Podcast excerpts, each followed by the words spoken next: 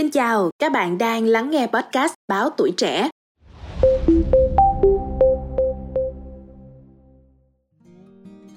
Chúng ta có thể dễ dàng nhận ra rằng thực phẩm mà mình ăn hàng ngày tác động như thế nào đến cơ thể. Nhưng chúng tác động đến sức khỏe não bộ ra sao thì khó nhận biết hơn. Bà Monica Dust là một nhà khoa học về dinh dưỡng thần kinh đã thực hiện nghiên cứu liên quan đến cách thực phẩm có thể ảnh hưởng đến suy nghĩ, tâm trạng và hành vi của con người. Theo nghiên cứu thì sự thiếu hụt hoặc dư thừa vitamin, đường, chất béo và axit amin có thể ảnh hưởng đến não và hành vi theo cách tiêu cực hoặc tích cực.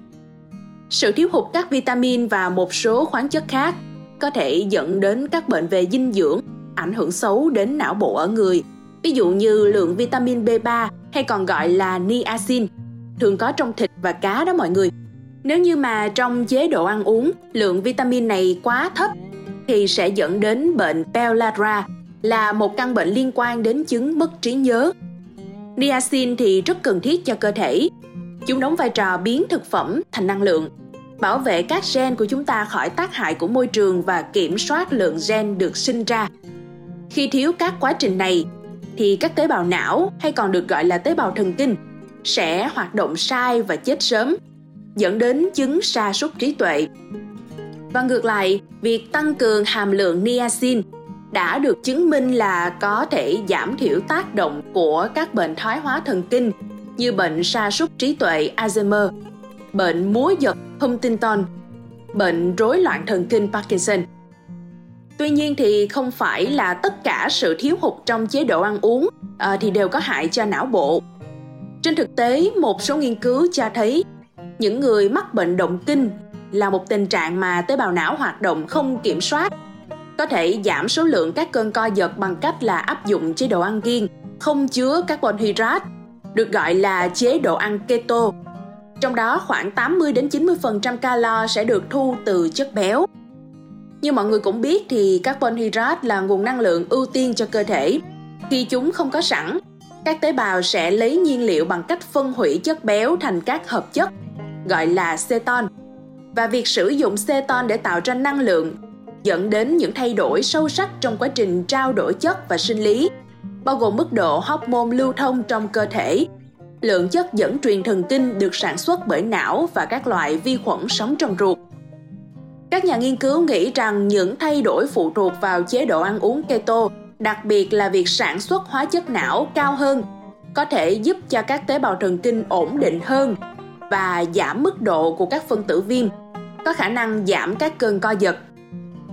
Người ta thường nói um, cái gì nhiều quá thì cũng không tốt đúng không? Mức độ dư thừa của một số chất dinh dưỡng cũng có thể dẫn đến tác hại cho não.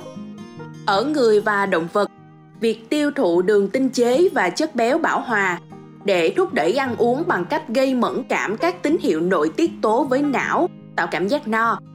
Thú vị hơn là chế độ ăn này cũng làm giảm hệ thống hương vị, làm cho động vật và con người nhận thức thực phẩm ít ngọt hơn. Những thay đổi cảm giác này có thể ảnh hưởng đến sự lựa chọn thực phẩm, cũng như ảnh hưởng đến việc tận hưởng những hương vị thức ăn tuyệt vời. Ví dụ như theo nghiên cứu cho thấy thì kem lạnh kích thích các dây thần kinh vị, nhưng sau 2 tuần liên tục ăn kem thì mọi người sẽ không còn cảm thấy ngon miệng nữa. Một số nhà nghiên cứu cho rằng việc bị mất cảm giác ngon miệng có thể làm tăng sự thèm ăn đối với các loại thực phẩm có chứa chất béo và đường nhiều hơn. Một số loại thực phẩm cũng có thể ảnh hưởng sâu sắc đến chức năng và hành vi của não nếu việc tiêu thụ diễn ra hàng giờ hoặc là hàng ngày. Trong khi một số thực phẩm khác thì phải mất vài tuần, vài tháng hoặc thậm chí là vài năm thì mới có sự ảnh hưởng nhất định. Ví dụ như việc ăn một lát bánh có thể nhanh chóng thúc đẩy quá trình chuyển hóa ceton, làm tăng nguy cơ co giật ở người mắc bệnh động kinh.